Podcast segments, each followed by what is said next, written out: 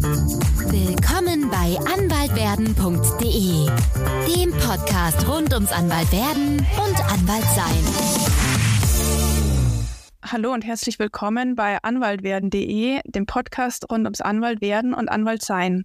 Mein Name ist Jule Herdi, ich bin Rechtsanwältin bei Kapellmann und hier als Fachanwältin für Vergaberecht tätig.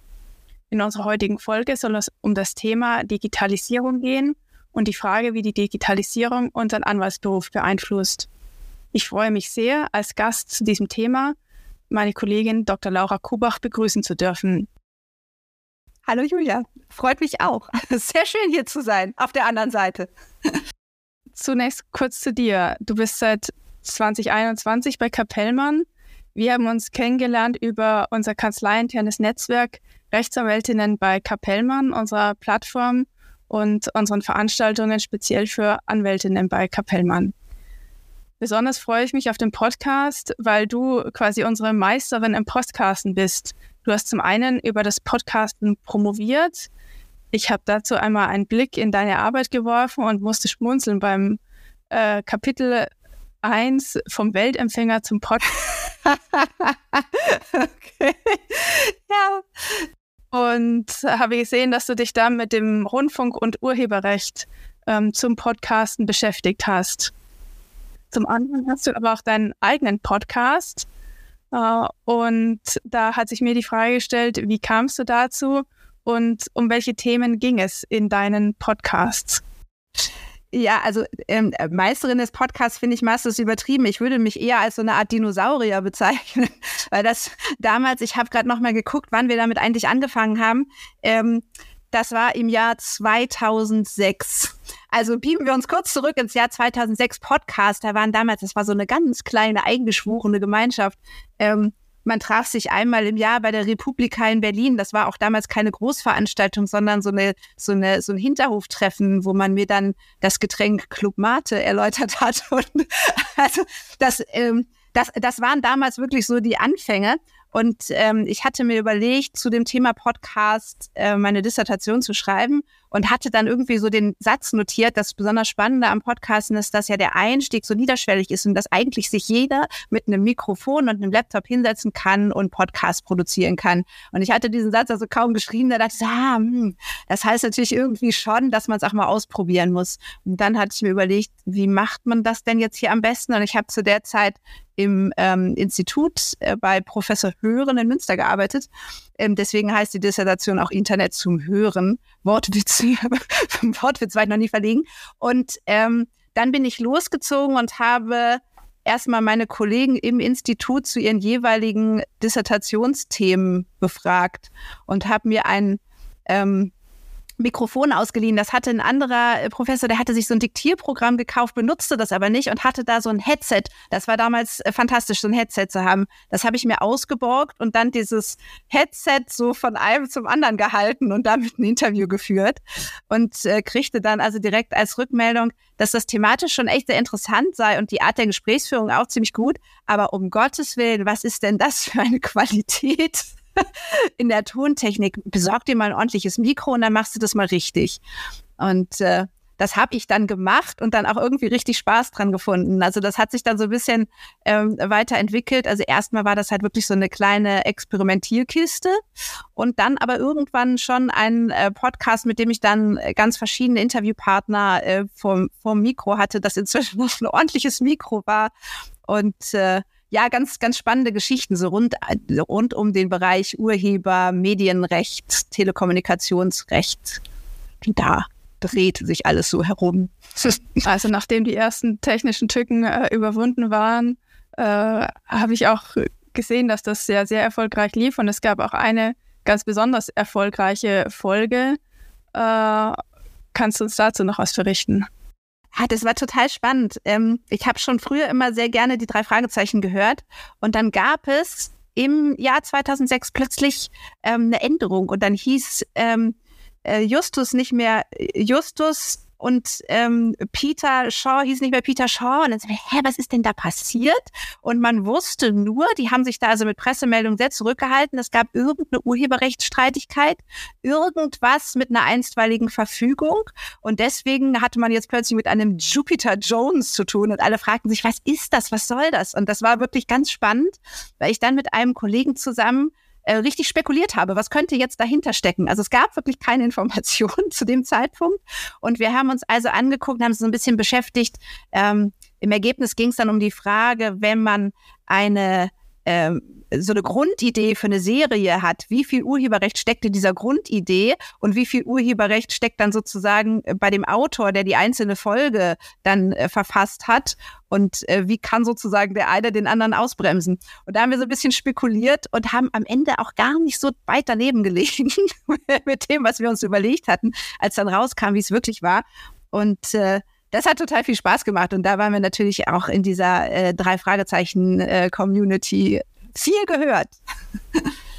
Okay, ihr wart also äh, nicht nur Podcaster, sondern auch Ermittler. Ja, genau. ja, können wir froh sein, dass du dich nicht für ähm, den Beruf der Moderatorin entschieden hast, sondern doch für die Anwaltschaft. Vielleicht jetzt zurück ähm, zu, zu deiner eigentlichen jetzigen Tätigkeit als Anwältin. Wie eingangs schon gesagt, du bist ja seit 2021 bei Kapellmann, bringst aber schon viel Erfahrung mit, weil du schon seit 2009 als Anwältin bei verschiedenen anderen Kanzleien tätig warst. Und bei Kapellmann beschäftigst du dich jetzt ja mit dem IT-Recht, äh, mit Fragen rund um das geistige Eigentum, Wettbewerbsrecht und auch Datenschutzrecht. Äh, was sind denn konkrete IT-Projekte, äh, die du begleitest? Also das Spannende daran ist ja, dass Kapellmann eigentlich eine Baurechtskanzlei ist, mit einer, oder was heißt eigentlich, ne? Also hat die Wurzeln in, in dem ganz in der Baubranche, in dem Baurechtsbereich. Und ähm, da bin ich so ein bisschen Exotin hier mit diesen, mit diesen Themen. Ähm, inzwischen nicht mehr ganz alleine als Exotin, aber so ein bisschen Exotenstatus ist schon noch dabei. Und ähm, da sind es dann eben natürlich genauso Digitalisierungsprojekte, ähm, die dann oft auch ihre Wurzeln in der Baubranche haben. Ähm, oder ähm, ja, jetzt gerade haben wir natürlich auch erlebt in der Corona-Zeit, dass ähm, zunächst dort digitalisiert wurde, wo das eh schon der Fall war und dann aber so nach und nach äh, auch die nachgerückt sind, die sich bisher, die bisher noch gehofft haben, dass es an ihnen vorbeigeht. Und ähm, wir haben also ganz viel Projekte begleitet, auch im öffentlichen Bereich, wo dann eben auch Förderungen für Digitalisierung vergeben wurden und wo dann eben auch, das kennst du ja auch aus dem Vergabebereich, ne, wo dann eben ganz viel ausgeschrieben wird und wo man Ausschreibungen begleitet für, für äh, IT-Beschaffung ähm, und das dann eben auch vertraglich begleitet. Äh, aber eben halt auch das, was, was natürlich dann auch spannend ist, sind äh, komplette IT-Systeme, die irgendwo eingeführt werden. Ähm, das habe ich halt früher auch schon gemacht, aber dann eben meist dass man ähm, mit Unternehmen zu tun hat, die haben quasi schon eine fertige laufende Struktur, die haben äh, Gebäude, die haben ähm, Fabrik, Fabriken und alles funktioniert schon. Jetzt setzt sich ein IT-System da oben drauf und muss dafür passend gemacht werden. Und ähm, das, was wir jetzt hier bei Kapellmann machen, ist sozusagen, ähm, auf der einen Seite wird gebaut und auf der anderen Seite wird das IT-System entwickelt und beides greift von vornherein ineinander, was die Sache natürlich unendlich viel komplizierter macht, weil es viel, viel mehr Schnittstellen gibt. Aber natürlich die Möglichkeiten für die Unternehmen sind gigantisch, wenn man das quasi alles gleichzeitig machen kann. Und wenn man das dann eben noch rechtlich aus einer Hand mehr oder weniger berät, um dann halt eben genau diese Schnittstellen dann dabei zu haben, ähm, ist das schon eine sehr spannende Sache. Also sowas machen wir dann ganz viel Vertragsgestaltung, Lizenzverträge. Ähm, wir haben natürlich auch nicht nur äh, Mandanten aus der Baubranche, sondern eben auch klassische IT-Mandate. Ähm, wo es dann auch darum geht, ähm, dass Software äh, irgendwie in den Markt gebracht wird, eine Plattform an den Markt gebracht wird, dann das entsprechende Vertragswerk darum gestaltet wird, ähm, dass man eben auch Softwareverträge macht äh, und so weiter und so fort. Mhm. Ja, interessant, dass es äh, nicht nur, wie du sagst, jetzt äh, typische IT-Themen sind, sondern auch gerade die, die Digitalisierung in der Baubranche dich, dich sehr beschäftigt. Kannst du hier vielleicht einen, äh, eine typische Fallkonstellation äh, beschreiben? Ähm, na, also was, was gerade so ein bisschen äh, auch spannend ist und, und viel Potenzial birgt in vielerlei Hinsicht, ist das Thema Smart Building, wo wir uns ja hier auch äh, in, in der Kanzlei intensiver mit befassen. Das heißt, Gebäude, die also errichtet werden, klar, Stein auf Stein, ja, das ist sozusagen der Teil der anderen Abteilung. Ähm, da muss dann auch das Licht funktionieren und so weiter. Und äh, dann eben tatsächlich auch eine Digitalisierung der Gebäude selbst, die dann so schlaue Dinge tun können, wie ähm, dafür sorgen, dass äh, die äh, Energie perfekt genutzt wird, ähm, dass zum Beispiel in der Tiefgarage die E-Autos dann aufladen, wenn wir gerade einen Energieüberschuss haben, ähm, dass gleichzeitig die Etagen äh, auf mysteriöse Art und Weise Bescheid wissen, wann sie gereinigt werden müssen und wann nicht, dass zum Beispiel eben nicht standardmäßig das komplette Büro jeden Tag gereinigt wird, obwohl die Hälfte der Mitarbeiter im Homeoffice war so.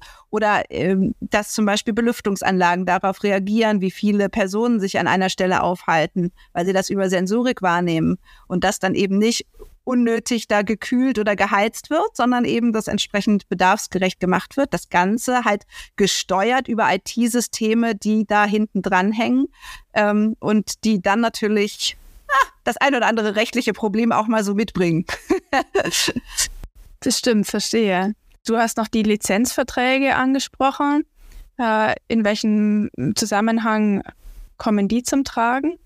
Ah, in ganz vielen. ähm, also tatsächlich ist das, ist das immer so auch so ein Bereich, wo man, wenn man jetzt hier als ähm, so ein bisschen Exot für so einen Spezialbereich in der Kanzlei tätig ist, die sonst ganz äh, äh, an ganz vielen anderen Stellen unterwegs ist, hat man eben auch oft so ähm, diese Momente, wo dann so ein äh, monatelang so ein riesengroßer Anlagenbauvertrag ähm, verhandelt wird und plötzlich wird, fällt anderen auf, ah, da ist auch noch irgendwie hier so eine Lizenzklausel, da ist noch irgendwie irgendwas mit Software dabei oder irgendwelche, ähm, irgendwelche Nutzungsrechte stehen dahinter und ähm, dann wird man da auch noch mal so kurzzeitig dazu geschaltet, um dann, um dann da noch mit einzusteigen. Aber ansonsten machen wir eben auch wirklich ähm, äh, Lizenzverträge, zum Beispiel für für äh, Softwareunternehmen oder Softwareprodukte, für den, für den Einkauf von Software. Ähm, alles, was dann da sozusagen mit dranhängt, dass ein Software as a Service ist oder äh, Plattform und die Frage, wie dann Plattformen genutzt werden können. Okay, okay, sehr, sehr interessant und sicher eine sehr dynamisch, neue und dynamische, ein neues und dynamisches Rechtsgebiet. Äh, sind da schon viele Fragen geklärt, ähm, sei es jetzt von der Rechtsprechung oder sind hier auch noch viele, viele rechtliche Fragen offen? Ja gut, das ist natürlich das Schöne an so einem, äh, an so einem lebendigen Rechtsgebiet, dass sich so in, an ganz vielen Stellen halt auch noch viel bewegt. Ähm, das ist jetzt eben nicht alles durchentschieden. Und man kommt eben auch an, an ganz viele Stellen, ähm, wo, wo dann eben auch gerade so, äh, ja, man schreibt Rechtsgeschichte, hört sich immer so wahnsinnig an, ne? aber es ist natürlich schon so, dass man an so Punkte kommt, ähm, wo man sich fragt, hm, wie ist denn das? Äh, wie legt man mal so ein BGB daneben? Wie geht man jetzt damit um? Ähm, oder ähm, äh, was gibt es da ansonsten für, für rechtliche Grundlagen? Äh, wie, wie würde es ausfallen, wenn man jetzt nichts regelt, um sich dann zu überlegen, wie regeln wir es denn, dass wir halt hier irgendwie eine interessengerechte Lösung finden, die möglicherweise über die Rechtsprechung und über die Gesetze noch gar nicht so wiedergespiegelt sind. Na, das ist jetzt äh, das, das ganz große spannende Thema im Moment ist natürlich künstliche Intelligenz. Ähm, und dann gibt es sozusagen jetzt auch diese äh, ganz akuten Fragen, ähm, kann eigentlich eine künstliche Intelligenz Urheberrechte haben, wenn die was erschafft? Oder erschafft das derjenige, der irgendwann mal diese KI programmiert hat? Oder wenn das eine KI ist, die erst programmiert wird, dann aber ganz lange lernen muss, um überhaupt in der Lage zu sein, Dinge zu produzieren, äh, ist dann derjenige, der das Lernen betreut, nicht eher der Urheber dessen, was da am Ende rauskommt. Ähm, das sind sozusagen äh, äh große Fragen, ähm, aber auch eben Fragen, die wir jetzt äh, ganz konkret hier auch in der Mandatsarbeit hatten, wenn ähm, eine künstliche Intelligenz eingesetzt wird, um Inhalte zu erschaffen, zum Beispiel Texte oder eben auch Bilder. Und da drin ist jetzt eine Rechtsverletzung versteckt. ähm, wer haftet denn jetzt eigentlich dafür? Und wie geht man damit um, wenn man zum Beispiel für einen Kunden Texte produziert und sagt, wir können das alles selber machen, dann haften wir auch dafür. Wir können aber auch eine künstliche Intelligenz einsetzen. Dann ist es für dich wahnsinnig viel günstiger, totaler Schnäppchenpreis, aber du musst uns folgende Haftungsklausel unterschreiben. Ja, und da muss man dann eben so ein bisschen kreativ werden und, und gucken, wie man, wie man denn damit umgehen kann. Ähm, äh, auch so ein bisschen schauen, ne, was, was, was ist dann da auch ein pragmatischer Ansatz? Auch so ein bisschen, das ist dann halt immer, ne, das, das äh, wenn dann da eine Rechtsprechung sich mit so einem Fall befasst, dann ja, weil das irgendwie schiefgegangen ist. Aber man versucht ja vorher in der, in der Gestaltung ähm, auch irgendwie so ein bisschen äh, zu verhindern, dass es überhaupt dazu kommt, weil sich alle einig sind, dass sie das eigentlich wollen, was sie da jetzt gerade angestoßen haben. Natürlich immer was anderes, wenn man dann jemandem so einen KI-Text unterschiebt und sagt, wir tun so, als wäre das hier äh, von uns gemacht. Ne? Aber das, das sind dann eben wirklich auch so, und das sind einfach spannende neue Fragen, wo man jetzt nicht sagen kann, na gucken wir mal, was das Reichsgericht damals schon dazu gesagt hat. Ähm, in Zweifel nicht. Absolut, ja. Absolut, das, das war auch oder wäre auch meine Vermutung, dass, äh, dass hier noch viele Fragen ungeklärt sind, was das Ganze ja sicher sehr, sehr spannend macht. Und du hast jetzt schon angesprochen, äh, KI und Verträge. Äh, darum sollte sich ja auch unser eigene, äh, unser heutiger Podcast drehen, nämlich wie die Digitalisierung die, die Anwaltschaft äh, beeinflusst und quasi auch unsere Tätigkeit und die Frage, werden in Zukunft Verträge nur noch durch KI erstellt äh, und worin liegen die Chancen, worin liegen aber auch die Risiken? Ja, das ist, das ist natürlich jetzt eine sehr provokante These. Und ich glaube, da draußen, äh, bei denen, die jetzt zuhören, gibt es auch einige, die entweder mit den Augen rollen und sagen, ja, ja, ja, natürlich, hm, alle Anwälte werden durch KI ersetzt, ist schon klar. Ähm, aber auch andere, die sagen, das ist mir unheimlich, was da passiert und wie viel, Wert, wie viel Wert hat meine Arbeit eigentlich noch, ähm, wenn die genauso gut eben tatsächlich von, von irgendeinem Legal Tech Produkt gemacht werden kann. Und ähm, also dieser Sorge begegne ich schon häufig, auch unter Kollegen. Ähm, das, und das ist alles gar nicht so abwegig. Ne? Dann äh, muss man manchmal auch so überlegen, wie ist das eigentlich, wenn man jetzt zum Beispiel so ein Vertrag macht, ähm, sagen wir mal irgendwie für so eine für so eine digitale Plattform, auf der irgendwie Inhalte eingestellt und oder sagen wir mal sowas, wo so Sachen verkauft werden, so eine Art eBay. Ähm, jemand baut so eine Plattform und möchte jetzt Nutzungsbedingungen dafür haben. Dafür muss man das Rad nicht neu erfinden. Sowas gibt's schon. So. Ähm, was, was ist jetzt normalerweise so ein Vorgehen für so einen Vertrag oder für so Nutzungsbedingungen für so eine Plattform? Die bestehen jetzt, wenn, ne, wenn man die als Anwalt so macht, ich würde mal so sagen, zu 75 Prozent aus Standard und 25 Prozent ist jetzt individuell zugeschnitten auf genau diese Plattform, auf besondere Bedürfnisse. Vielleicht ist es ein spezieller Markt, vielleicht gibt es da irgendwelche kartellrechtlichen Implikationen, vielleicht ähm, gibt es da irgendwie andere Dinge, auf die man achten muss. Vielleicht ist das besonders IT-sicherheitsrelevant oder irgendwelche, also irgendwelche Besonderheiten, die man eben jetzt noch mit unterbringen möchte. Man hat dann aber auch ein eine AGB, feste Haftungsklausel, ja, das ist jetzt auch nicht so wahnsinnig aufregend. Was macht man also als Anwalt, wenn man, so, wenn man sowas produziert? Äh, die AGB feste Haftungsklausel, äh, Standard XY, äh, kopiere ich mir mal eben aus irgendwo. So. Ähm, so arbeitet man ja vielfach. Ne? Das heißt, man hat also diesen, diesen Standardteil, den man zum Teil aus Erfahrungen klar, wenn man so eine Klausel irgendwie äh, tausendmal geschrieben hat, dann kann man die auch ohne die abzuschreiben einfach so runtertippen. Ähm, aber äh, man hat eben genau diese Kombination aus Standard und dann halt eben so Besonderheiten, wo man sagt, okay, da müssen wir jetzt hier an dieser Stelle vom Standard abweichen. Und wenn man jetzt eben sagt, man ähm, man nimmt diese Art des Arbeits oder diese Vorgänge und ähm, gestaltet es effektiver, indem man halt einfach wirklich genau analysiert, was von dem, was ich jetzt hier mache, ist tatsächlich Standard, was kann ich sozusagen ähm, in, äh, in einer Form abrufen, die ich ansonsten äh, so äh, darstellen würde, dass ich irgendwie mir denke, ah, da war doch dieser sowieso Fall letztes Jahr, da habe ich sowas ähnliches schon mal gemacht, da rufe ich mir das Dokument mal auf und gucke mal, was ich daraus verwenden kann. Ne? Das ist, äh, ist jetzt kein großes Geheimnis, phasenweise wird so gearbeitet. Und dann natürlich eben genau die Überlegung, was ist aber jetzt hier in diesem besonderen Fall ähm, das, wo ich, wo ich hier von diesem Standard abweichen muss? Ähm, oder wo ich einen ganz anderen Weg gehe. Vielleicht in dem Fall von hm, damals, vor drei Monaten.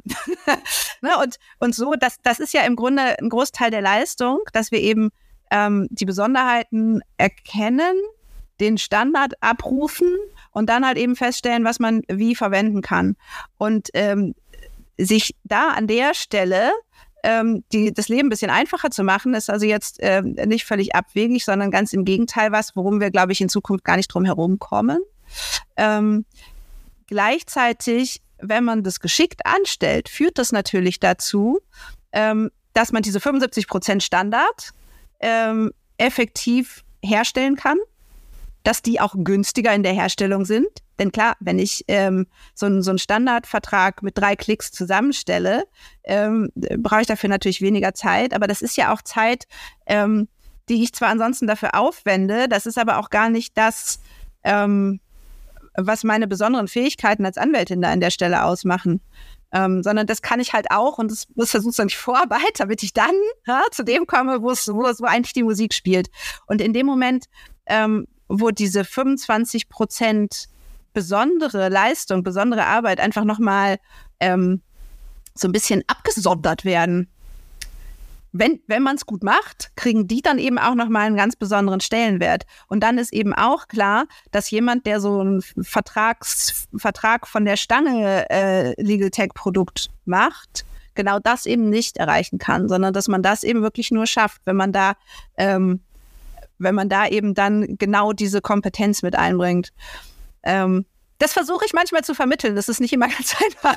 Natürlich diese große Sorge, ähm, wenn da jetzt irgendwas mit Legal Tech kommt, dann werden wir alle abgeschafft. Ähm, die ist schon da. Ja, ja. Aber wie du sagst, ich denke, diese 25 Prozent dann, sag ich mal, Einzelfallbetrachtung und individuelle Anpassung äh, sind ja dann auch gerade der Teil, der, der bleiben wird und der das dringend das, Spaß macht. Genau, ja, der, ja der, genau der spannend so ist. ja, also insofern hoffe ich mal, ähm, ähm, ich werde jetzt hier keine großen Geheimnisse ausplaudern, aber ähm, wir versuchen natürlich äh, hier in der Kanzlei ähm, auch uns mit dem Thema Legal Tech zu beschäftigen und äh, da was ganz Großartiges zu basteln. Aber mehr verrate ich noch nicht. okay, dann sind wir gespannt und äh, warten auf mehr Infos und lassen das an dieser Stelle so stehen. Äh, zurück vielleicht nochmal zu, ja, zu den Risiken. Äh. Ja, gut, da sind wir natürlich jetzt total gebrannte Kinder. Ne? Also ja, Digitalisierung löst auch Ängste aus, macht einem klar, dass man da an vielen Stellen ähm, nochmal ganz anders verletzlich ist. Und äh, ja, meine Güte, ne, haben wir, haben wir deutlich haben wir mitbekommen. Erfahren, ja. ähm, denn äh, also unsere Kanzlei war Opfer eines Hackerangriffs. Das ist jetzt hier auch kein großes Geheimnis mehr, aber ähm, das hat uns alle, äh, weiß nicht, jeden, jeden auf seine Art und jeden nochmal äh, unterschiedlich auch irgendwie getroffen. Und ähm, das hat uns sicherlich als Kanzlei an, an vielen Stellen zusammengeschweißt. Ich weiß nicht, wie du das empfunden hast, ähm, aber äh, diese Hilflosigkeit, dass man da jetzt irgendwie auch phasenweise nicht so richtig weiterarbeiten konnte und äh, sich gefragt hat, wie man da jetzt mit manchen Dingen umgeht und äh, dann natürlich auch besorgte Mandanten oder auch man selbst sich auch gefragt hat, so hm, ähm, wie, wie macht man das denn jetzt in Zukunft irgendwie besser? Oder also das ist schon, war schon eine besondere Situation. Ja, auf jeden Fall war es äh, auch gerade am Anfang eine herausfordernde und auch schwierige Zeit. Aber ich denke, es, wir sind, sind jetzt besser aufgestellt als vorher und hoffen, dass uns das nicht wieder passiert. Ja, aber das war schon, also das kam ja irgendwie, ne, das war so eine ähm, Aktion am Wochenende, ne? Plötzlich, plötzlich war alles ja. tot. Und äh, dann erstmal wusste man gar nicht so richtig, was da so los ist. Und dann hat es ja wirklich auch, also bis, bis man wirklich so, bis wir richtig so normal wieder arbeiten konnten, echt lange gedauert und hat einem wirklich so gezeigt, ja, ist alles nicht so ganz ohne. Diese nee, böse nee. Welt da draußen. Das war, war eine heraus wirklich schwierige und herausfordernde Zeit. Aber und jedes Mal, wenn man jetzt so in den Nachrichten hört, wen es nun, nun wieder alles erwischt hat, ähm, also ja, äh, empfinde ich großes Mitgefühl mit allen, die, die dann da an der Stelle auch äh, mit diesen Themen irgendwie zu tun bekommen. Ja, ja, in der Tat hat man es von, von vielen äh, zu der Zeit, aber auch im Nachgang von, von manchen auch Mandanten gehört, dass, äh, dass sie auch schon getroffen wurden äh, und, und dass für jedes einzelne Unternehmen oder Institution eine schwierige, schwierige Zeit ist. Und das sind natürlich dann auch wieder genauso Themen, ne, um nochmal den Bogen zu schlagen zu diesen zu, zu smart, äh, smarten Gebäuden. Ne? Ja. Die haben natürlich auch genau diese, ähm, also die haben, nutzen an ganz vielen Stellen ähm, besondere Möglichkeiten, ähm, die daraus entstehen, dass an einer Stelle sozusagen ein, äh, ein äh, digitales Brain sitzt, das da alles steuert und alles im Griff hat. Ähm, und genau das ist natürlich auch die ähm, der Moment, wo es wirklich, äh, wo man da so eine Angreifbarkeit hat. Ne? Weswegen das tatsächlich auch in der vertraglichen Gestaltung zum Beispiel ganz ähm, ganz wichtig ist, dass man so IT-Sicherheitsthemen ähm, vertraglich bis ins letzte Futzelchen auch durchdenkt. Ne? Das, also das, das System an sich sicher zu machen, ist sozusagen eine Sache. Ähm, und wenn dann aber der Fahrstuhl klemmt und dann kommt der, der den Fahrstuhl repariert und hängt sich mit seinem Laptop da äh, an die Klappe unten im Fahrstuhl dran ja, und hat da an der Stelle dann irgendwie Zugriff auf das, auf das System und kann an der Stelle irgendwas einschleusen.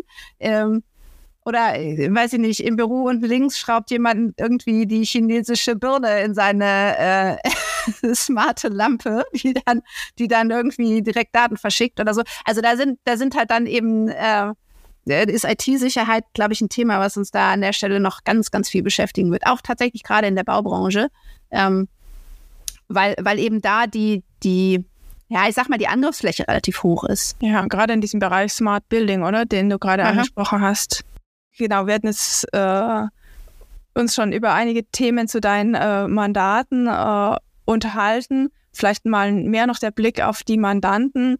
Äh, wer sind deine Mandanten? Wir haben ja auch das äh, Kompetenzteam, das schon darauf schließen lässt, dass auch äh, Startups dazugehören.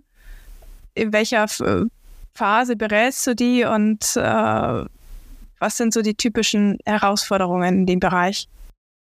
Ja, also da hat sich so ein bisschen, ähm, ich habe ja ganz am Anfang in, äh, als Rechtsanwältin angefangen in einer internationalen Großkanzlei ähm, mit entsprechendem Mandantenzuschnitt ähm, und habe dann eine ganze Zeit lang in einer IT-Boutique gearbeitet, wo es halt wirklich reines IT-Recht und dann wirklich sehr, sehr spezialisiert eben auch äh, man sich sehr in dieser Branche bewegt hat. Insofern war das ganz spannend, jetzt nochmal diesen Switch zu machen in die Baubranche, ähm, die halt an vielen Stellen ähm, ja sehr traditionell unterwegs ist und sehr traditionell arbeitet, auch was so, was so äh, rechtliche Themen angeht, Vertragsthemen, aber eben auch gerade diese Digitalisierung. Ähm, da ähm, steht man an vielen Stellen oder man, man kann häufiger nochmal so Anfänge begleiten, was ganz schön ist, ne? weil das in einer IT-Branche, wenn man da jemandem so, so äh, mit, mit irgendwelchen Grundlagen kommt, lachen den aus.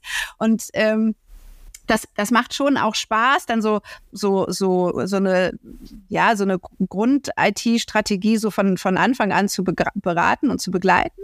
Ähm, und dann ist aber natürlich auch ähm, in der, jetzt gerade so diese, diese klassischen Baumandate, ähm, das hatte ich am Anfang schon mal kurz erzählt, ne, dass man halt irgendwie jetzt so, so Anlagen baut und dann eben gleichzeitig die IT-Systeme mitentwickelt. Und ähm, und dann da sozusagen über diese, über diese Bauthemen dann auch in die IT-Themen reinkommt, das ist schon echt ganz spannend. Und das ist natürlich nochmal eine ganz andere Mandatsstruktur, als ich die vorher kannte. Und ähm, und das ist schon klasse. Und dann gibt es aber tatsächlich auch nochmal so, ähm, ja, ganz konkrete IT- Themen, die aus diesem Bereich so rauskommen. Also es, es gibt ja auch eine, eine aktive Start-up-Szene tatsächlich in der in, im Immobilienbereich. Ähm, also was machen die, die konkret? Die PropTechs. ähm, ja, also alles, was es, was es da an, an innovativen ähm, Themen rund um den Bau gibt. Also zum Beispiel so, so Brandschutz. Ähm, dann gibt es halt irgendwie, kann man natürlich so Brandschutz auf klassische Art und Weise dann eben feststellen, ob das alles so funktioniert. Man kann dann aber eben auch das Ganze ähm, über, über IT-Systeme, die dann zum Beispiel ähm, direkt beim Bau mit installiert werden und wo man dann sagen kann, also wenn diese Tür zuschlägt, ähm, dann entsteht da hinten das und das und dann das und dann kommt da eine Druckwelle und dann muss da reagiert werden und das dann alles so ähm, auch so mit so Messungen, die man normalerweise, also die hat man früher halt dann irgendwie ganz klassisch in so einem Bau gemein haben wir das durchgeführt und geguckt und gemessen und so. Ähm, und äh, sowas als Vorhersage kann aber natürlich auch alles digitalisiert gemacht werden. Ähm, genauso halt die, ähm, die so eine Bauplanung.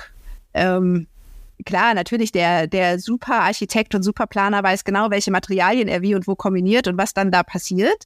Ähm, aber das Ganze eben in der digitalen Planung ermöglicht es eben auch, dann da unterschiedliche Produkte mit reinzusetzen. Und so sind eben auch die Hersteller von Produkten ähm, ganz intensiv dabei, in diesen, in diesen digitalen Planungsbereich reinzugehen. Ähm, denn wenn man eine richtig tolle Planungssoftware hat, an der alle Spaß haben, die, die dann auch Planer wirklich nutzen äh, und dann da halt eben so eine Handvoll Produkte hat, die man dann da verwenden kann, halt, dann werden die Produkte am Ende auch gekauft, ist ja klar. Also insofern, da, da steckt schon auch relativ viel äh, Musik drin und dann sind das eben ganz spannende Sachen und da sind manchmal einfach so ganz, ganz klassische Startup-Ideen. Ne? Also ein ähm, irgendwas, was in der, in der analogen Welt schon ganz gut funktioniert, ähm, dann halt eben digitalisiert, um dann halt ein großartiges Produkt draus zu machen, an dem dann irgendwann keiner mehr vorbeikommt. Und ähm, ja, sowas macht halt total Spaß, sowas zu beraten. Ne? Gerade weil dann da irgendwie man ähm, äh, da Leute gegenüber sitzen hat, die, die so ein Funkeln in den Augen haben und die dann eben spannende Ideen haben oder wo man auch sagen kann, na gut, habt, aber habt ihr denn diesen Aspekt hier oder habt ihr nicht mal Datenschutz gedacht? Das ist immer so der, der, der, der Moment, wo dann alle einen verzweifelt mit großen Augen angucken, auch jetzt nicht, nicht jetzt Datenschutz, ehrlich. aber, aber manchmal ist das halt eben auch genau der Moment, ähm, wo man, wenn man so Datenschutzthemen die ich jetzt nicht rauf und runter mache, sondern das kommt immer nur ab und zu mal am Rande vor. Aber wenn man die eben genau auch in so einer frühen Phase schon mitdenkt, ähm, dann halt eben auch wirklich, also sowohl für ein Startup als auch eben jetzt zum Beispiel für so ein ähm, Smart Building oder so, wirklich eine ähm, total hilfreicher Anstoß sind. Und dann ist man plötzlich nicht mehr in der reinen, äh, es ist was schiefgegangen, wir brauchen einen Anwalt, Problemlöser, sondern dann ist man in der Produktgestaltung drin. Und dann kann man da eben äh, an ganz vielen Stellen Input bringen und sagen, habt ihr darüber schon mal nachgedacht, wie wäre es, wenn ihr das Produkt ein bisschen mehr so ausrichtet? Ähm, du merkst, man duzt sich dann auch, ist auch mal ganz angenehm, angenehme Arbeitsatmosphäre. Und äh, das ist, also das ist dann wirklich ganz spannend. Ne? Und ähm, Jetzt nochmal so ein Beispiel aus dem. Ja, natürlich, natürlich. Auch gerade, weil man dann halt in so in so Branchen reinschnuppert. Ne? Ich habe zwei kleine Kinder, ich gucke mit denen wahnsinnig gerne die Sendung mit der Maus, aber das ist dann halt auch manchmal, wenn man zu Mandanten kommt, um halt erstmal zu verstehen, was die da machen, äh, um halt dann irgendwie ne, die die richtigen Lösungen zu entwickeln. Aber dieses, ich liebe das, das erste Mal zum Mandanten zu kommen, sich das alles anzuschauen und dann am besten noch irgendwie so eine Werksführung oder halt wirklich so vorgeführt zu bekommen, was da gerade passiert, was denen wichtig ist, ähm, wie so ein, wie das Unternehmen läuft, wie es geführt wird. Ähm, dann immer noch, also das ist ja das Schöne bei, bei Kapellmann, wir haben ja ganz viel auch so familiengeführte Unternehmen. Und das ist immer, ähm, ähm, ach, das berührt mich immer sehr, ne? weil das halt irgendwie ähm, ein gutes familiengeführtes Unternehmen hat halt einfach so eine besondere Atmosphäre und äh, das ist dann immer ganz schön, ne? wenn man dann da so reinkommt, sich das alles so anschaut, ähm, dann ja kriegt man noch mal einen ganz anderen Zugang und das Herzblut spürt, oder, das da drin steckt. Ja, na klar, das ist ja, das ist ja dann auch, ähm, ja, ich finde es auch, wenn man so in der Beratung dann irgendwie länger zusammenarbeitet äh, und natürlich auch so ein bisschen mit Herzblut dann dabei ist und so das, ähm, wie sich so ein Unternehmen entwickelt. Also jetzt auch gerade bei Startups, ne, wenn das halt, wenn das dann halt irgendwann diesen, diesen Punkt erreicht, wo man merkt, so, boah, Wahnsinn, jetzt ist da halt irgendwie ein, ein Investor mit eingestiegen oder jetzt haben die einen Kooperationspartner, ähm, der, der genau dieses Produkt jetzt haben will und der die auch nochmal von allen Seiten ein bisschen pusht und aber auch herausfordert ne? und dann eben auch sagt, wir brauchen jetzt aber hier neue Verträge, weil mit dem, was ihr da bis jetzt gemacht habt, ah, wir brauchen hier die und die und die Anforderungen, ne? aber dann merkt man so, da kommt dann plötzlich so Fahrt rein und ähm, das macht total viel Spaß. Ja, cool. Äh, apropos Startups, du hast ja auch dein eigenes Startup, habe ich gelesen. Wie kam es dazu und äh, was macht dein Startup? Ja, ach, das ist gar nicht unbedingt nur meins, sondern ähm, ähm, das mache ich zusammen mit einer Designerin und ähm, die äh, Ulla. Ulla war mal meine Nählehrerin. Ähm, und zwar habe ich in der Zeit äh, in der Großkanzlei viel Transaktionsgeschäft gemacht. Und beim Transaktionsgeschäft kann das eben schon sein, dass man ähm, über längere Zeit immer mal wieder ähm, Bieter in einer Transaktion berät, die dann am Ende den Deal nicht bekommen. Das ändert nichts daran, dass es extrem viel Arbeit ist, ähm, dass man auf äh, hohem Niveau in einer hohen Taktung mit tollen Leuten zusammenarbeitet. So, aber ähm, man hat halt dann irgendwie am Ende ähm, so ein Arbeitsprodukt, was halt keinen mehr interessiert, weil es den Deal nicht gibt. Und ähm, ich hatte zu der Zeit so eine Phase, wo ich so ein bisschen unzufrieden war und mich so gefragt habe, so, ist das so das Richtige oder irgendwas fehlt? Und dann verstanden habe, das, was mir eigentlich fehlt, ist so, ähm, was, was mit der Hand zu erschaffen, was dann am Ende auch da ist, was man im besten Fall anfassen kann. und so bin ich so ein bisschen zum Nähen gekommen. Und äh, Ulla äh, war meine, meine Nählehrerin, die macht auch äh, nach wie vor Nähkurse, macht das ganz fantastisch.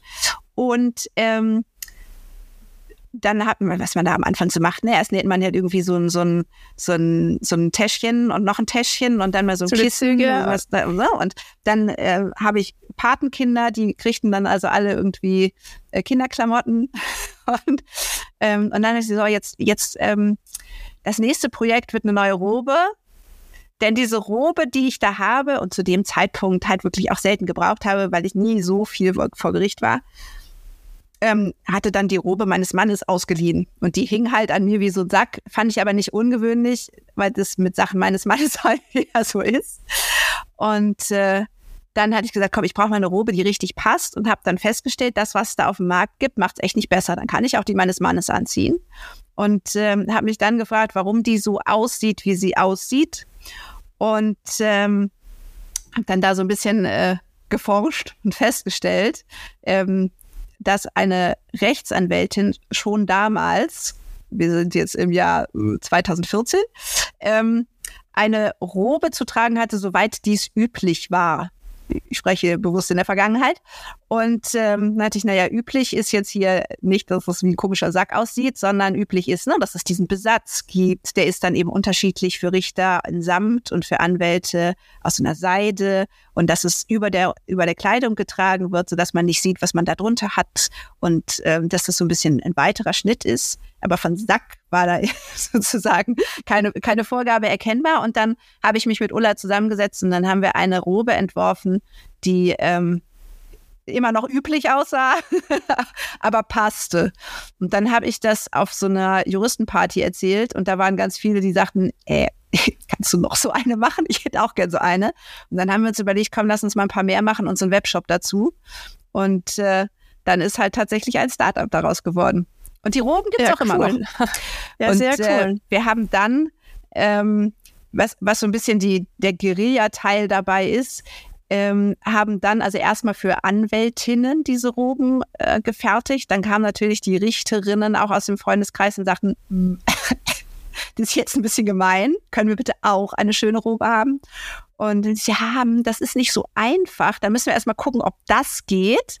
Ähm, und es gab derzeit ähm, verschiedenste landesrechtliche Vorgaben, ähm, die dann Richterinnen und Staatsanwältinnen entsprechend gebunden haben, wonach eben dann wirklich vorgegeben war, also mit so einem, mit so einem Anhang zu der Verordnung, ähm, wo das Schnittmuster vorgegeben war und wo dann eben wirklich drin stand, welche äh, Abstände wo zwischen welchen Nähten zu sein hatten.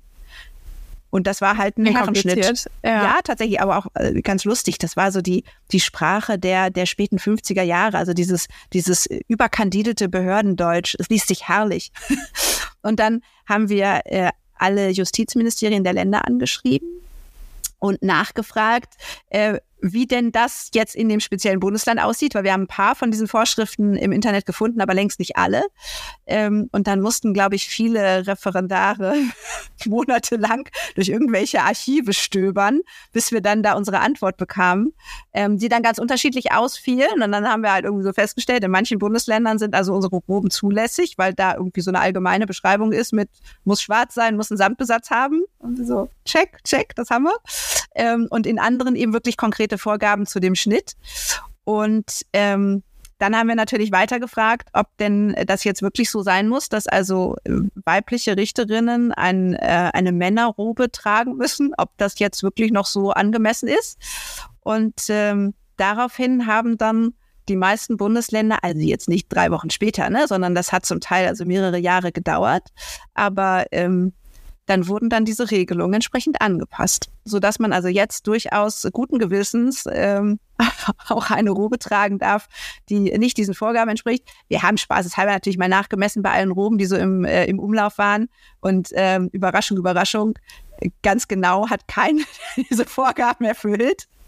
Ähm, und die meisten, also ich meine, wer kannte schon diese Regelungen? Also das war jetzt irgendwie ähm, auch mehr so eine so eine Randnotiz, ne? ob dann da die, die Robe dann wirklich da äh, die Vorschriften erfüllt oder nicht. Aber ähm, also inzwischen darf man die Robe tragen. This go. Und inzwischen gibt's die auch für Männer. Also wir wollten uns da nicht vorwerfen lassen, dass wir da äh, diskriminierend unterwegs sind. Ja, prima.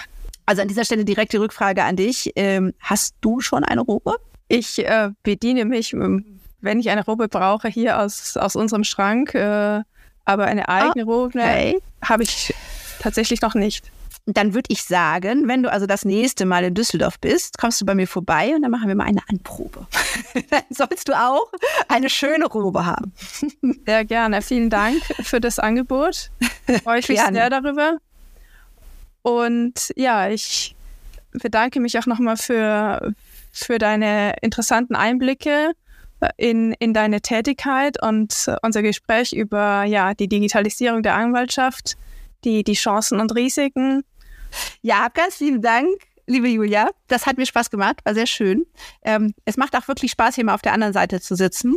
Beim, beim nächsten Mal darf ich dann wieder die Frage stellen. Aber auch, auch, diese Seite ist sehr schön. Und äh, ja, Dankeschön und äh, allen da draußen würde ich sagen, äh, viel Spaß bei der Digitalisierung. Es äh, gibt sicher nicht den einen oder anderen Moment, wo man mal schlucken muss, aber im Großen und Ganzen ähm, kann man sich das schon zutrauen und gibt es einfach tolle, spannende Möglichkeiten. Ja, wir sind, können gespannt sein, wie es weitergeht. Auf jeden Fall.